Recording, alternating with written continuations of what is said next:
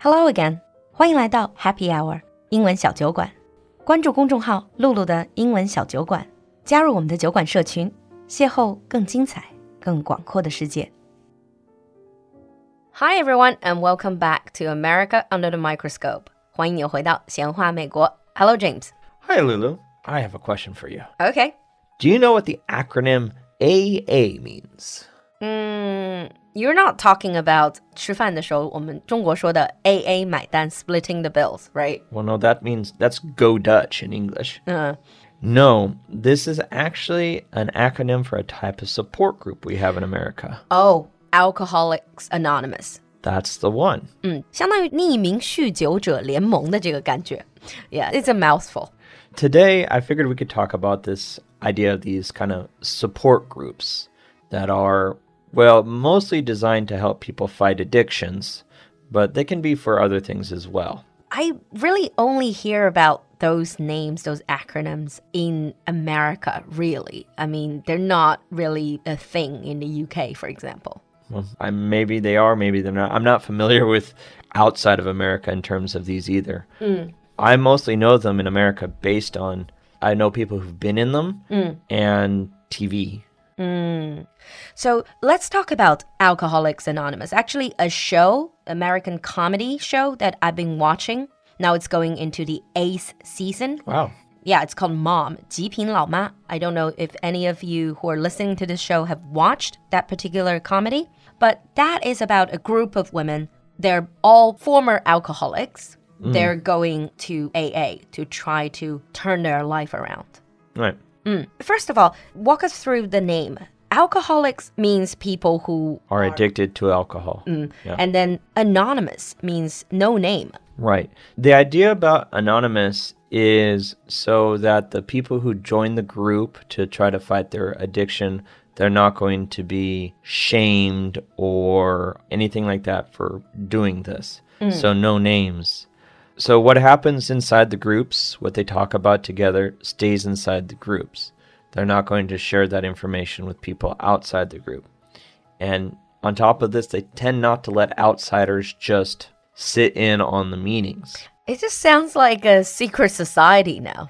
It kind of is, but the reason they do this is the thinking is if there's a lot of these outsiders, there's going to be no trust, and mm-hmm. people aren't going to want to share their thoughts or their feelings, and they may not get the help that they need. Mm. So usually, most people need a sponsor to join a group. So they need someone to say, it's like, yeah, need, this person needs help. I'm going to help them get through it.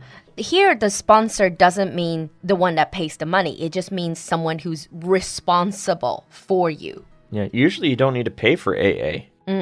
Usually they're funded by donation. Mm. And I like that when you see TV shows depicting, obviously, I was never in any of these organizations, so I could only go by what I saw on TV, right? Mm-hmm. They start always with, for example, Hi, my name's Lulu, I'm an alcoholic, and then they go on from there. And then they share their stories. Right, that's pretty much it. And they talk about their struggles, they talk about their successes, they give each other advice, uh, things like that. It's a support group. Usually there'll be a host or a leader who's going to be probably a person who's also was addicted, who's been in the program a really long time, could be a therapist. It- the leader's all kinds of place people. But where do they meet if they want the sort of anonymity? Well, the most common places you find them are churches. So most churches have like community centers or meeting rooms. And most churches are like, okay, these people are trying to turn their lives around and we'll support them. Community centers. Mm. But the location really isn't advertised because they don't want people just showing up Anonymous? anonymous. So you learn about it by word of mouth. Mm. It's not hard to find because if you ask around, you'll even if you ask like the police, the police knows where they are. I don't know if I'm getting this right, but it sounds like yes, they are anonymous, but they're not secret society because they're not trying that hard to keep the secrecy of it. They just don't want to advertise it. Right. But it's not like they're going out of their way trying to hide the fact that they're going to these places. No, they're not trying to hide. They're just not trying to advertise. It's hmm. because they want more people to go. They want alcoholics or other ad- addicts to join the groups to h- get help. And it's pretty much a self-diagnosed addiction. 都是自己觉得，就是 it's not really like you need a doctor's note. If you think you are addicted to alcohol, then you can go. Correct. Yeah, you don't need to know. Although you can be ordered by court. Okay, that's a whole other story. but you mentioned that they are these support groups. So not just AA, not just Alcoholics Anonymous. No, the big ones would be AA, but we mm-hmm. also have NA, Narcotics Anonymous. So this would be drug addicts. Drug addicts. GA, which is Gambling Anonymous. Gambling. Anonymous. Mm. They don't all use the anonymous term. So they might just say, people might just call it group. Mm.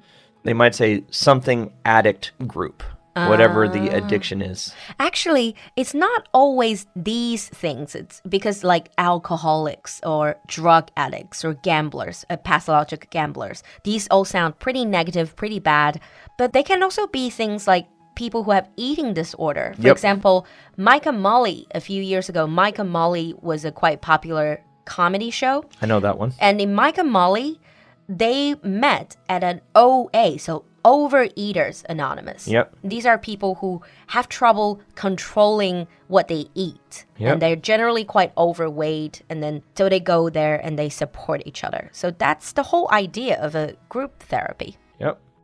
But what happens at groups? We said they share stories. Yeah, so what happens is people show up, uh, they'll sit around, whether it's small group circle or kind of just lecture kind of seating.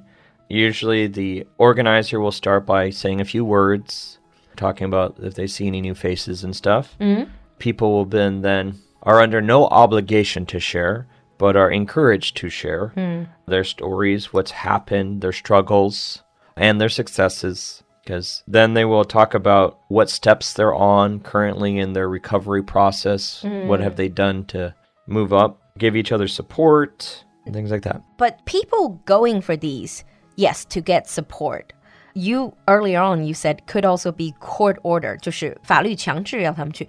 Is that a thing? Yeah. For example, people get sentenced for drug addiction. This can be kind of an agreement. So you can either go to recovery, so Narcotics Anonymous, or jail. Which do you want? so, yeah, it can be ordered by the court. Doctors don't order it, they can suggest it. But a lot of people go because personally they want help. Because they can be hitting rock bottom. They're hitting rock bottom. They want to turn their lives around. Mm. So they volunteer to go. They're not, no one's forcing them, mm. although there can be family pressure. Mm-hmm. But most people choose to be there. Mm. It is just a support group. But interestingly, because this is a cultural element, you do get these quite a few of these support groups. So you do hear some of the terms. It has affected the language. Right.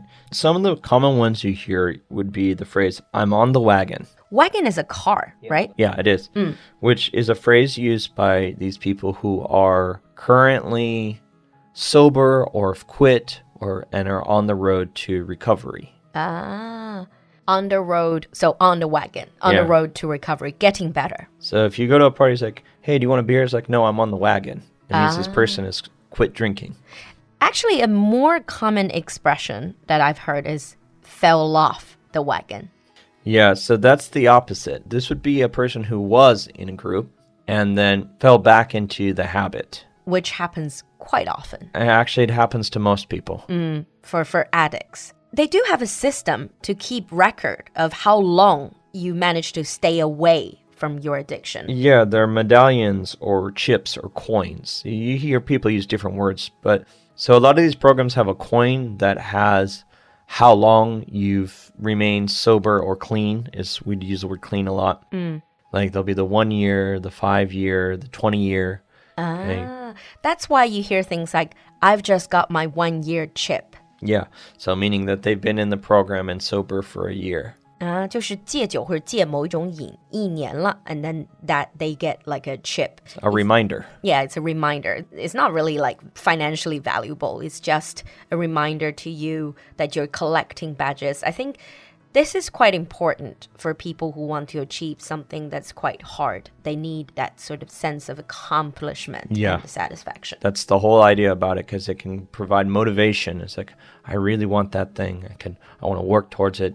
You know, it's like people can be proud of me and I can be proud of myself. That idea. Mm-hmm. This is a very hard, a quite heavy topic, and I think a lot of you probably don't really know much about. So we're going to wrap up here In the advanced episode, we're going to talk about some controversy around these support groups. But meanwhile, if you have ever watched the shows we've mentioned, like Mom or Mike and Molly, leave us a comment and share with us what do you think of these groups. So I hope to see you all in the advanced episode. We'll see you next time. Bye. Bye. 今天的节目你喜欢吗？赶快联系小助手加入酒馆社群吧。小助手的微信号是 l u l u x j g three，我们在酒馆等你。